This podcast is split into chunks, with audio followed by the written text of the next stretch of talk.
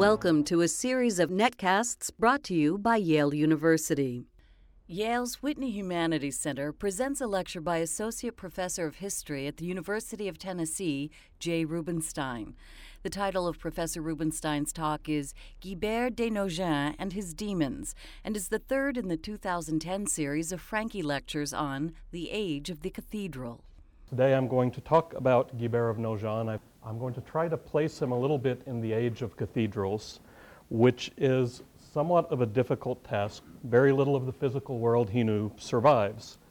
He came to us at the tail end of the Romanesque building boom when Europe clothed itself in the white mantle of churches celebrated by Rodulfus Glaber. And um, as a result of not having any of these white mantled churches around in the northern France that Guibert knew, I am forced to be, or perhaps have the blessing to be able to be, a little sloppier than I might otherwise be with the, the images I choose. Um, in his own life, Guibert believed that these wells of charity that led to this construction building had run dry. Whatever the case, precious little of the 11th century architectural legacy survives in the regions of France that Guibert knew the lands around Beauvais, Soissons, and Laon, victims equally of rebuilding programs and of frequent wars between France and Germany and sometimes England. A fragment of the cathedral at Beauvais that Guibert would have occasionally visited still stands,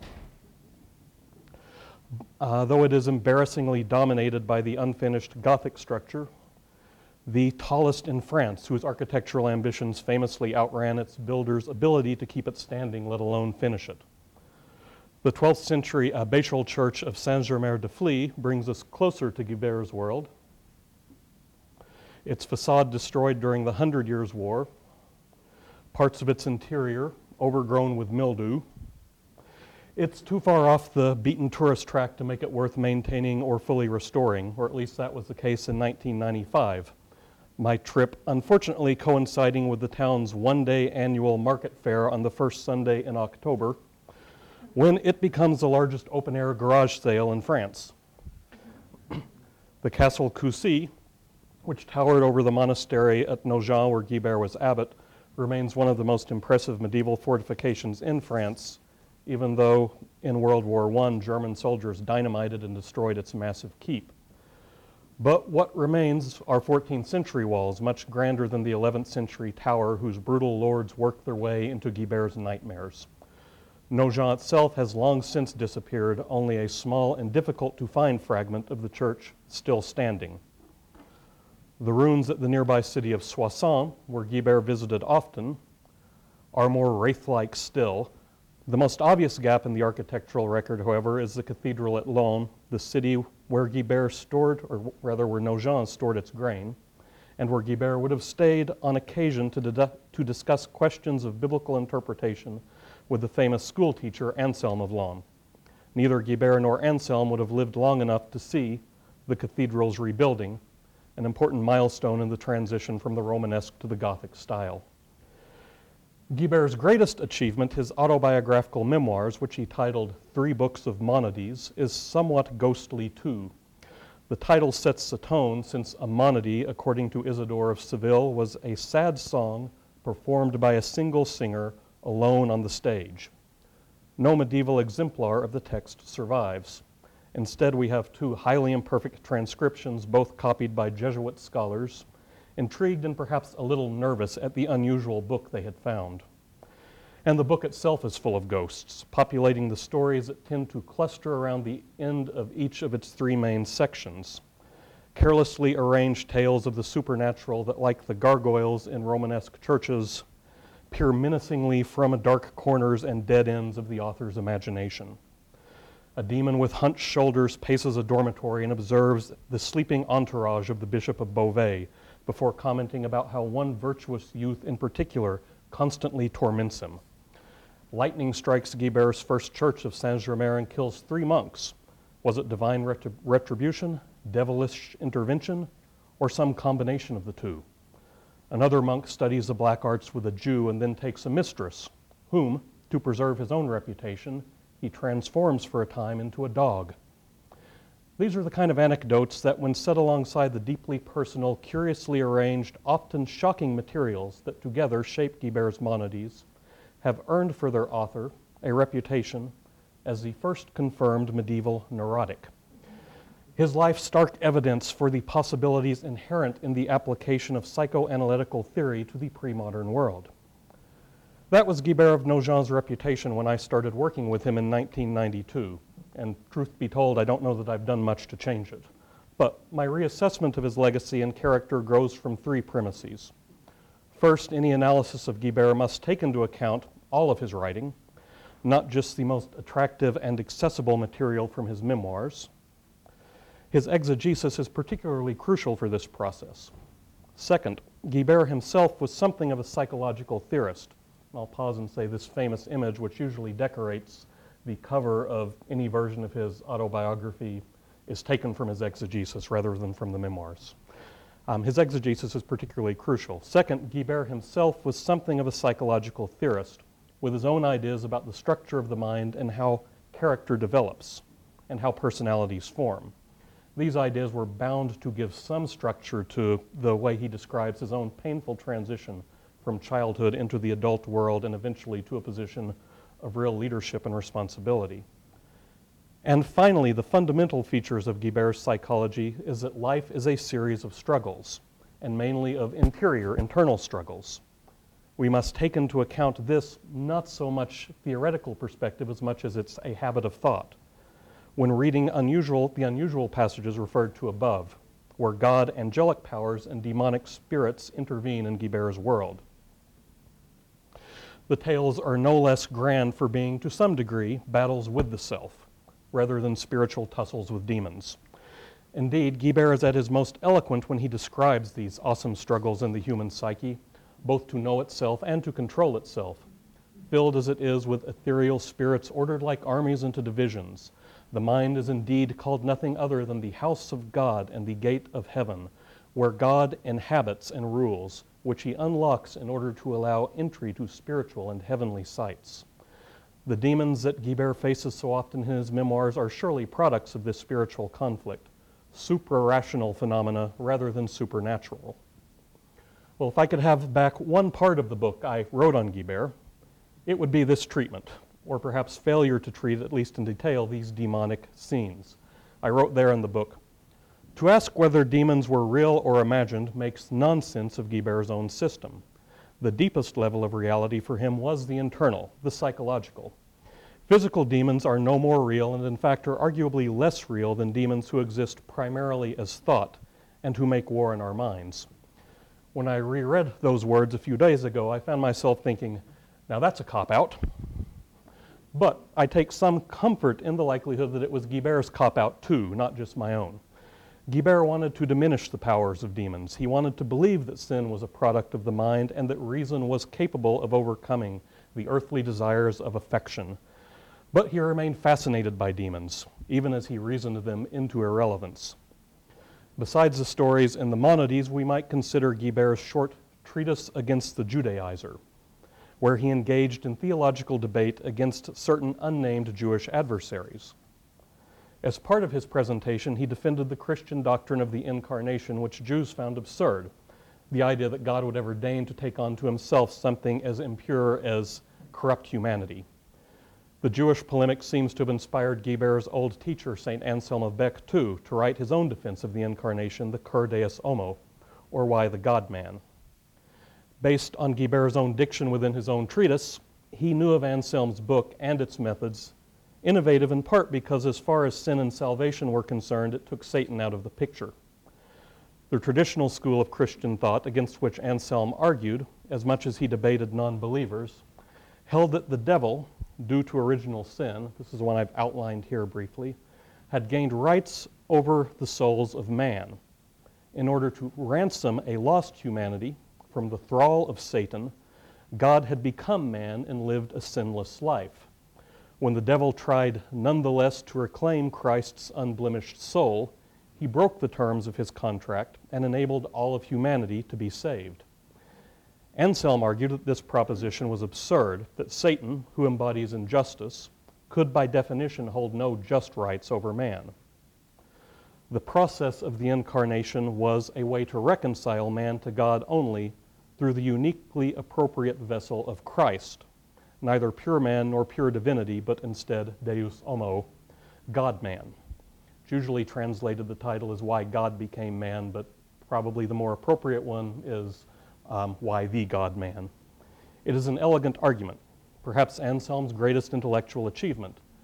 But when Guibert thought about it, he preferred the old school of thought. Christ became man in order to ransom a sinful humanity. The devil had powers, claims that could only be broken through a legal process mixed with some divine chicanery. Thus, Guibert, when choosing between his beloved teacher and his own demons, Guibert preferred his demons. This inability to escape or overcome spiritual torment is a crucial part of Guibert's story, a story that is at heart, I think, tragic.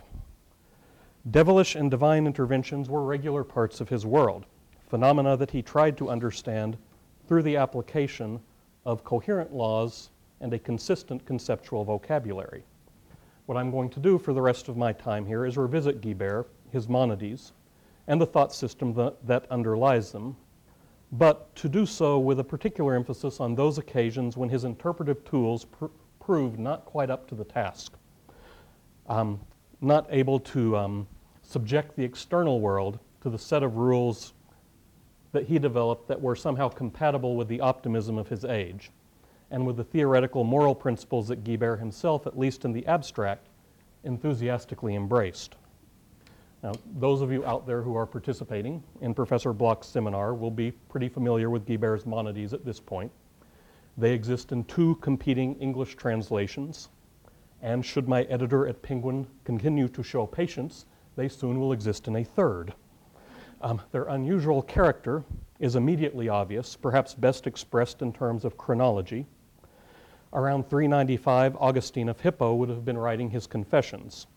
The next person to undertake a similar autobiographical exercise, beginning the story of his life with his birth, moving on into adulthood, and framing it all in the, with the, the idea of this is a dialogue with God, was Guibert of Nogent in 1115. A period of 720 years thus separates the two books. Who was the person who undertook this extraordinary enterprise? Who wanted the people of his age, and perhaps of later ages too, to know the story of his life? Well, by all of the usual criteria, he was no one special. He was born in France near Beauvais around 1060, his father a younger son in the lesser nobility of the region. Guibert almost missed being born altogether, for during the first seven years of his parents' marriage, they were unable to consummate their relationship. Guibert must have heard that story from his mother, and I can only imagine how uncomfortable that conversation would have been.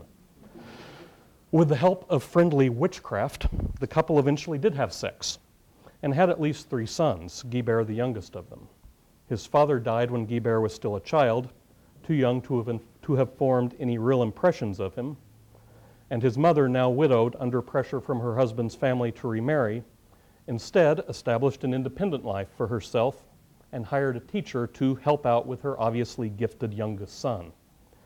The teacher's name was appropriately Solomon, although he seems to have had very little about him of wisdom, very little about him of the pedagogue apart from a ready whip hand.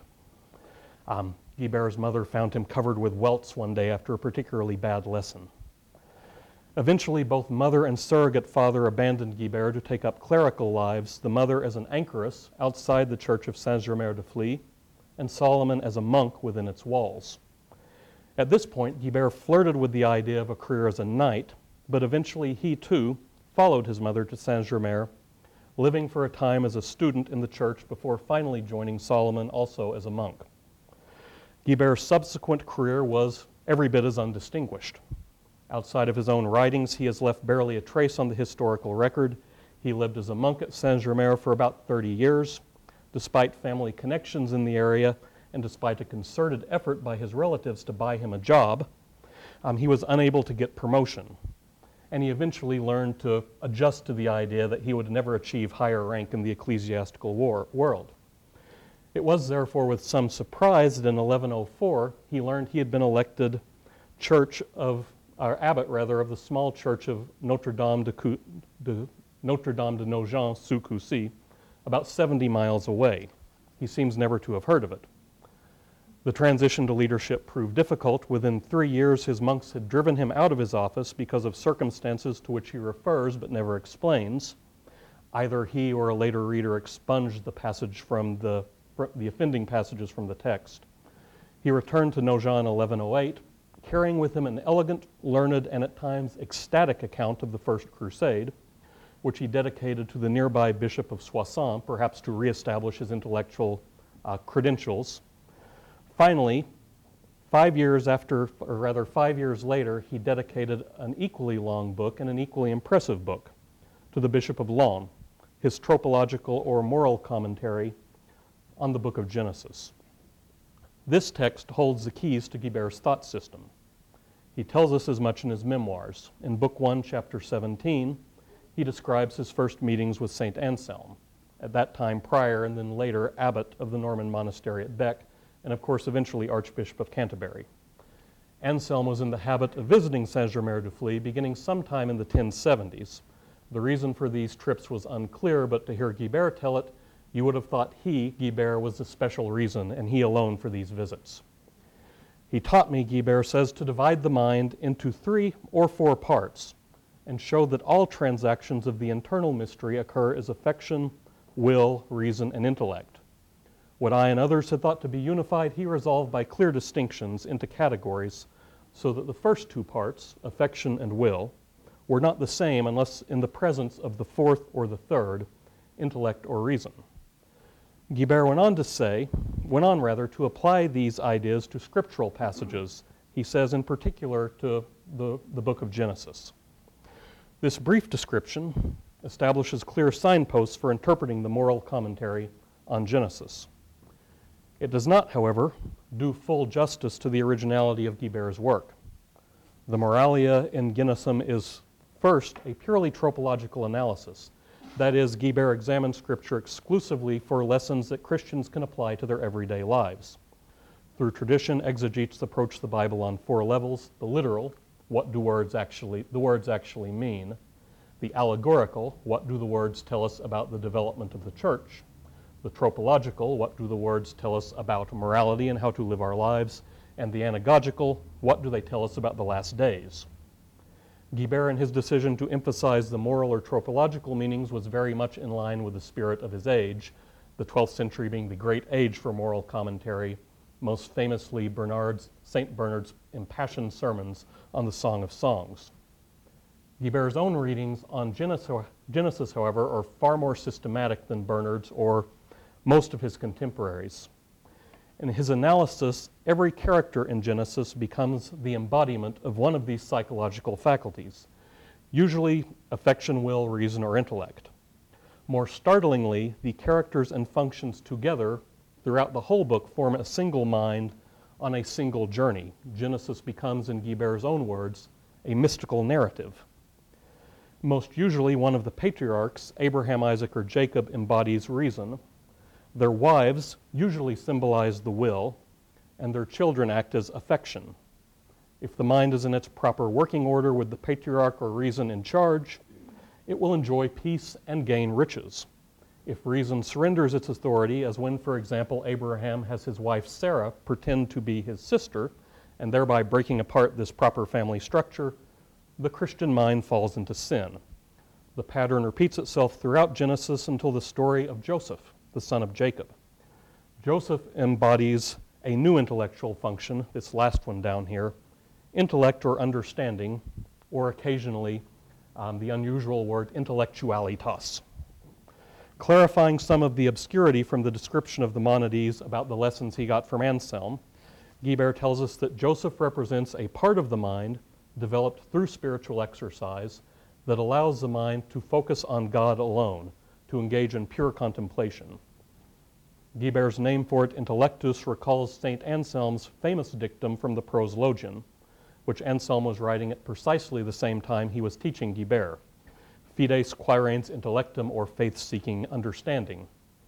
The understanding that Anselm found was the ontological argument, a logical path that explained the necessity of God's existence. If if that than which nothing greater can be thought exists in the mind, it must also exist in reality and can only be God. To to summarize his one paragraph argument down to one sentence.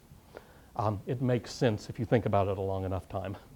Um, what Guibert sought in his moral commentaries was the prize that probably eluded Anselm's overly refined logic.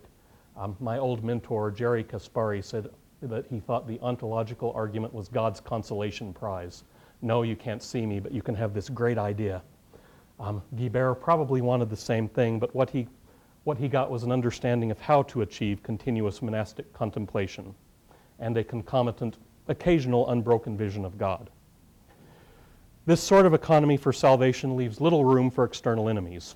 Sin originates from a failure of the faculty of reason to maintain a proper balance within the mind, not primarily from the work of the devil or his servants. When Guibert speaks of demons in his exegesis, he tends to place them in apposition to vices, which are motions of the mind towards earthly things, to use one of his frequent technical formulae. And he usually focuses on wicked thoughts themselves rather than their possible demonic origins. He addresses the mechanics of demonology in detail in only one place in his moral commentary on Genesis, a, comment, a commentary on chapter 26, verse 18, which is an otherwise unremarkable section where Isaac digs anew wells that had first been dug by his father Abraham, but the Philistines had, in the interim, filled them up with rocks. The Philistines, in this instance, are demons. Drunk with pride and overcome with envy, they fill up the wells created by affection and certain interior motions, which is to say, servants of Abraham, um, faculties of the mind that serve reason effectively. Blocking up the perceptivity of good affections with rocks of earthly care. Or else these wells are the recognition and understanding of virtue, from which we draw life giving water sealed up by demons with a barricade of earthiness. Whatever demons are part of the physical world. They enter human thoughts through the senses, blocking them in such a way that they can no longer process affections useful for contemplation. Instead, the mind focuses on these rocks, on surface things, on the physical world. Encounters with these otherwise harmless demons, though, could be terrifying. What Guibert describes in his exegesis with cool technical tropological language he relates in gripping narrative fashion in his memoirs when a monastic guardian awakens to find an army of demons assembled in the church's cemetery and then marching into the monk's dormitory.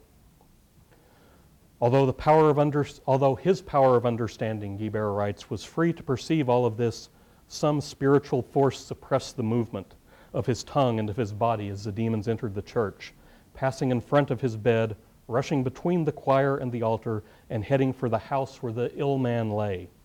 The guardian was mentally aware that this was happening, and since he knew well that such an army gathered for a death, in spirit he prayed to God to be delivered from them. But however frightening these moments may be, the young exegete Guibert leaves us in no doubt as to where the blame lies. It's not with the devil, who admittedly does have some power over man due to the fact that he is on good terms with our impetuous desires. But if demons block the wells of our senses, it's only because reason is absent.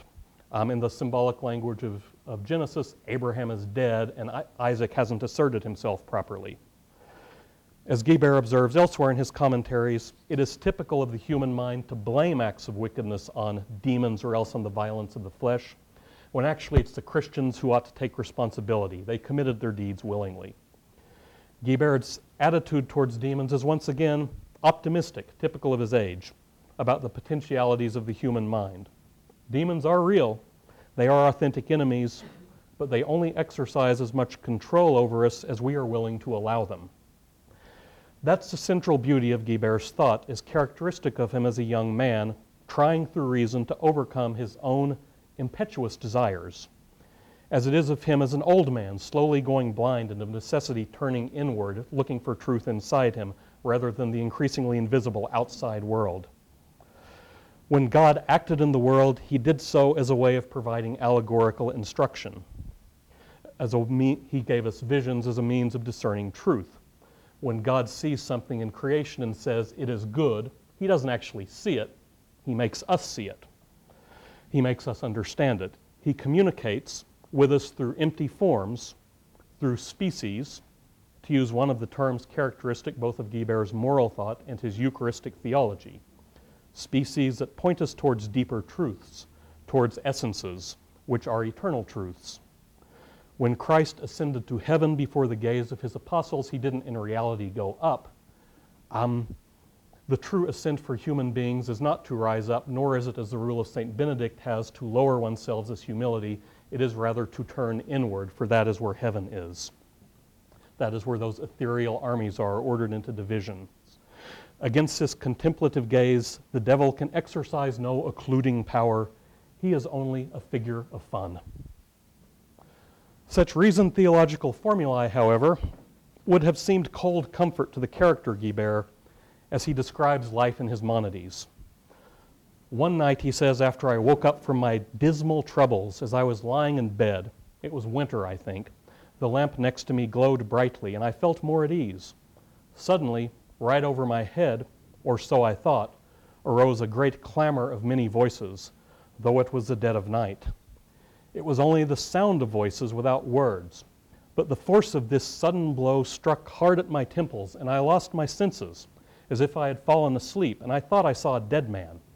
Someone was crying out that he had died in the baths. Completely terrified at this vision, I leapt from my bed, a scream in my throat, and in a moment I looked back. The lamp had gone out, and through the darkness of a great shadow, I gazed upon a demon standing over me in his true form. Only the steadying hand of Solomon, Guibert's teacher, provided reassurance. When demons chose to overwhelm a Christian's senses, retreat into an internal contemplative peace was not an option, no matter how insubstantial or imperfect that adversary's degree of existence. By the conservative account of Paul Jacques, there are 22 instances of demonic activity in the, in the monodies. I say conservative because he doesn't count demonic possession for some reason, and certain other stories where demons seem implied at least. These stories most often involve attempts of demons to snatch souls of bodies as the bodies die. To see a demon, therefore, was to face death. In one of Guibert's stories, three female demons inhabit a fat monk's fleshy body and transform themselves, these three women, into a tertiary fever. Unsurprisingly, most of these stories occur at night, though in the dimly lit halls of a Romanesque church, night or twilight was a natural and perpetual state of things, and demons and grotesqueries in the, and the dead, the monks' regular companions. However bright the exterior of the white mantle of churches, in the interior all was shadow and smoke. Two of the 22 stories involved Guibert directly, and 10 concerned people he knew, including in one case his mother, and I would add a second to that. The demon in the story involving his mother, perhaps the devil himself, crawled into bed with her and attempted to smother her, or at least that's how Guibert describes it. Um, elsewhere in the Monodies, he observes that the devil has been known to try to have sex with women by crawling into bed with them, but shame prohibits him from speaking further on that topic. Um, during this attack on his mother, like the church guardian, she lost all power to call for help. Her breath grew tight, suffocating her. All freedom of movement left her limbs, and she could not utter any sound at all. Her power to reason was mute but free, so she called upon God, the only help she had. Fortuitously, another spirit appeared at the head of her bed and repeatedly called out to the Virgin Mary on her behalf. The evil spirit raised its head up from over her body, tried to get away, but then the good spirit took it and threw it hard onto the floor. Um, and then a more earthly sensibility kind of settled over the room as the serving women arrived and asked what was wrong. Another vision experienced by Guibert's mother does not make this list of 22. Guibert would have agreed with this assessment because he stresses this didn't come from demons. It had good information in it, so demons weren't the source. Um, but malevolent forces did play a part in it. As usual, it occurred at night when Guibert's mother found herself walking along a dark colonnade, probably a cloister. As she moved closer, she felt her body slip away from her, as if she were shedding a robe, and she prayed silently to God only that she be allowed to return to her flesh at some point. At the end of the colonnade, she saw a well. In folklore, as in learned exegesis, wells provided openings to the demonic and when she looked down this one, men of ghostly form leapt out from its depths. Their hair appeared worm eaten, and they tried to grab her and pull her down. She was trembling with fear, woefully unsettled by their attack, when suddenly a voice burst out from behind her Don't touch her! The ghosts leapt back down the well, driven away by this forbidding voice. Good and evil spirits thus did battle on the fields of Guibert's mother's mind, perhaps a more literal enactment of those spiritual wars as a young man he had imagined occurring in his commentary on Genesis. Standing at the well and staring into it, she found herself suddenly transported into another world, or perhaps standing on the boundary between two worlds, as if a new reality had folded over her, the anagogical level of exegesis embracing the literal world she lived in. For her dead husband, Guibert's father, stood at her side, even as he stood on the streets of hell. She asked if it was indeed Evrard, and for the first time, Guibert reveals to the readers his father's name. It was Evrard. But the soul denied it. To explain why, Guibert falls back onto the technical language of moral psychology. Obviously, spirits need no names since all their vision, or rather their knowledge, comes from the internal. Presuming that he was nevertheless her husband, she asked how he was and he uncovered his arms and sides and showed that they were lacerated and crisscrossed with wounds. She stared in horror, shaken to her bones. The visible shape of a young boy was also there. The vocabulary again is Eucharistic.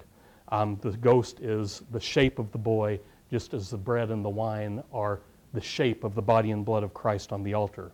He was shrieking so loudly that it caused her great distress as she watched him.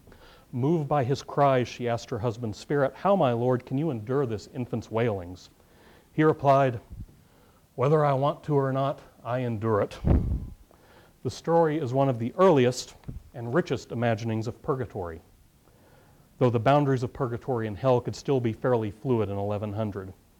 With a mathematical elegance that would have pleased Dante, Evrard suffers torments um, exactly parallel to the single most wretched deed in his life.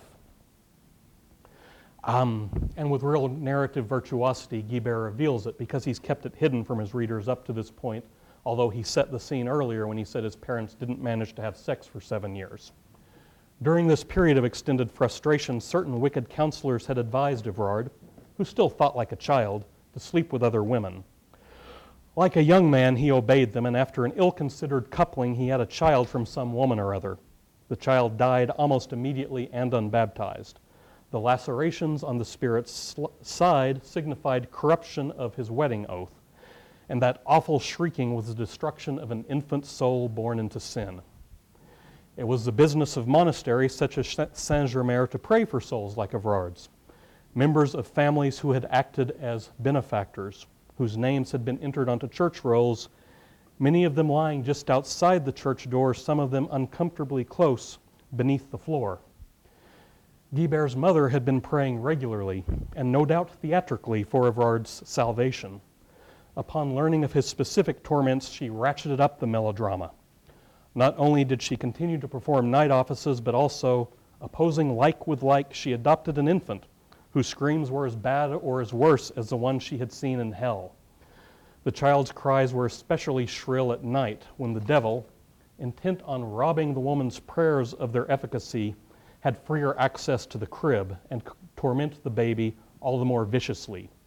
So bad were these nights that Guibert's mother hired nurses to stand over the child and wave rattles in its face, trying to distract it from the more terrifying creatures that were um, lurking in the shadows of her little cell.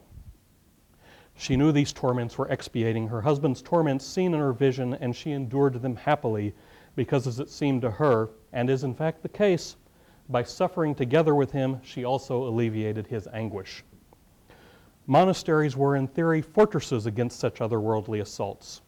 This type of seclusion, a protective wilderness built of stone, was enshrined in the rule of Saint Benedict, the devil could only gain access to the church when the abbot was away. It's enshrined both in the rule but also in the, the founder's life and the life of Benedict. Um, in one story, for example, a monk decides he wants to leave the church. Benedict rebukes him, says, No, you can't do that. He insists. Benedict allows him to depart. He was no sooner out the gate when he found a dragon in his way, waiting for him with open mouth. About to be devoured, he began in great fear and trembling to cry out loud, saying, Help, help, this dragon's going to eat me. Such were the protections offered by the monastery. He went back inside and survived in a violent, unstable, and haunted world. No fortress, no wilderness, no virtue provided absolute protection. I'd like to remind everyone, including myself, Guibert writes, to consider that the prince of the world approached the Son of God to tempt him, over whom he had no power. And if the devil approached him, how much more will he come to us, over whom his power is nearly complete? But the monastery walls did offer at least relative security for contemplation and relative hope for attaining what was, for Guibert, the goal of contemplation and of life as a whole perfect understanding and a foretaste of paradise. Monks, however, were always vulnerable.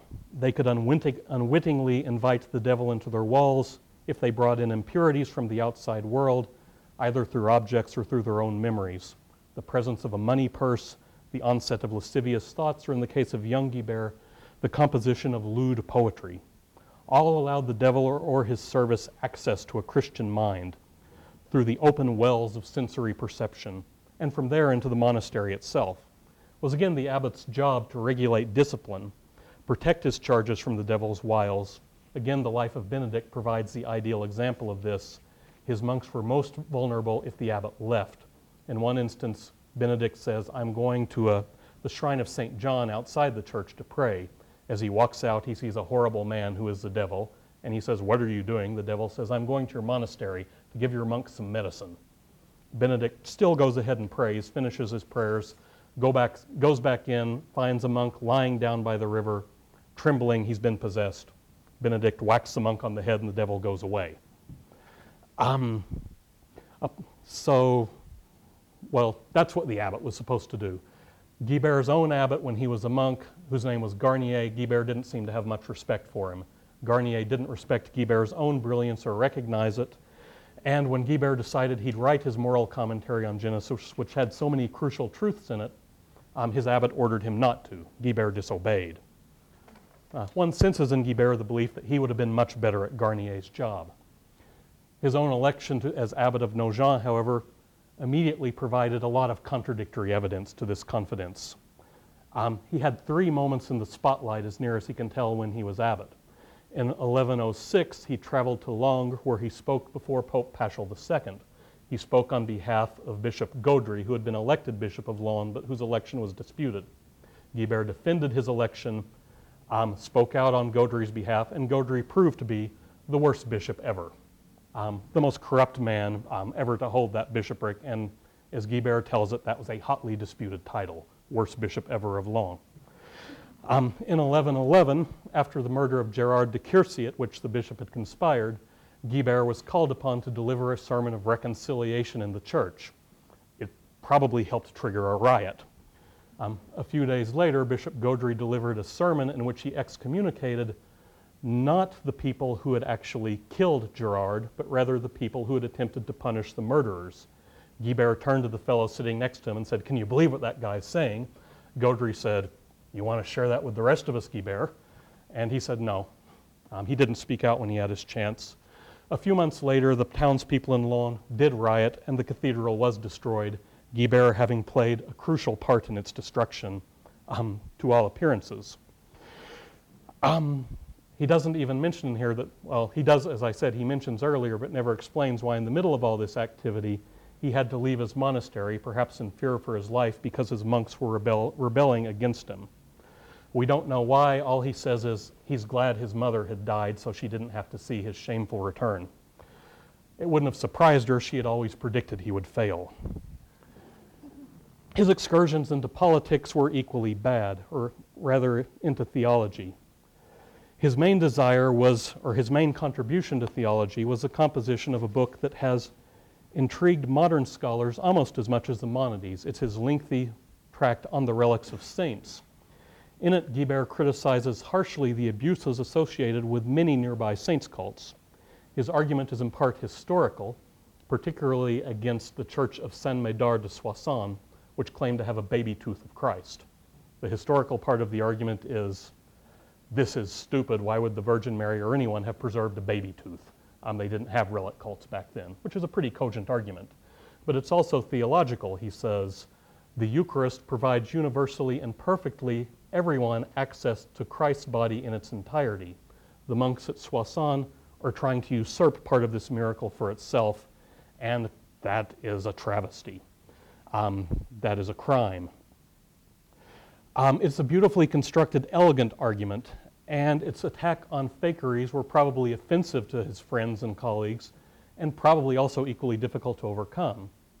About the Eucharist, he really wasn't that prepared to talk. It left him more vulnerable, and he was eventually forced to cut up his book, literally, to renounce and rewrite sections of it, and then to rewrite the revisions, to avoid the damning, in every sense, charge of heresy. These were the demons Guibert could not control. They were the essential tragedy of his life, the products of his own mind, as his moral theology dictated, who were nonetheless terrifyingly real for all that. Was Guibert the identifiable neurotic that some of my predecessors believed him to be? The descriptor is not entirely inappropriate. Certainly by the time he wrote his Monodies in 1115 and during the final decade of his life that followed that composition, the roots of the adult trauma, this adult trauma he felt likely can be found in his childhood, um, can be attributed to the early death of his father, can be attributed to the abusiveness of his surrogate father Solomon, and to the conduct of his mother, who continued to live outside the walls of his monastery at Saint-Germer, who enjoyed free access to the church apparently anytime she wanted while he was a monk there, and who adopted a notoriously ill-tempered child in penance for Guibert's father's sexual transgressions that everybody would have known about, and that she regularly prophesied that Guibert would be a failure no matter what he tried to do. All of this probably intensified his mental anguish. But the central trauma in the Monodies is that Guibert the character never reaches the ending for life that Guibert the theologian predicted for him. Life was a pilgrimage, as any student of St. Augustine would have known. The journey was long and full of frustrations. I confess to your greatness, God, he writes at the beginning of his Monodies, Guibert, my departures from you, caused by countless errors, and the frequent returns you inspired for my inner wretchedness back to you. The Christian life was an elaborate journey, but like the famous labyrinth in Chartres Cathedral, it had no dead ends and only one conclusion peace, contemplation, the heavenly Jerusalem, perfect understanding.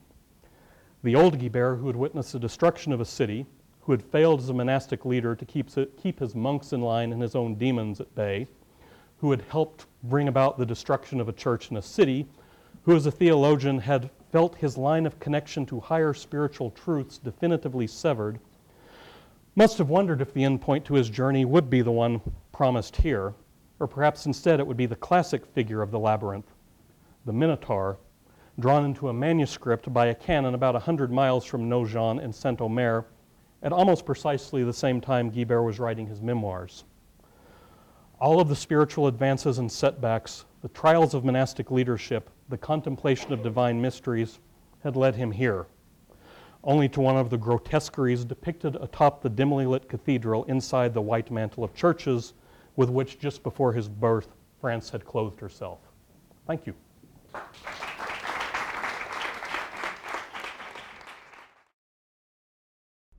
The Franke Lectures are made possible by the generosity of Richard and Barbara Franke and are intended to present important topics in the humanities to a wide and general audience.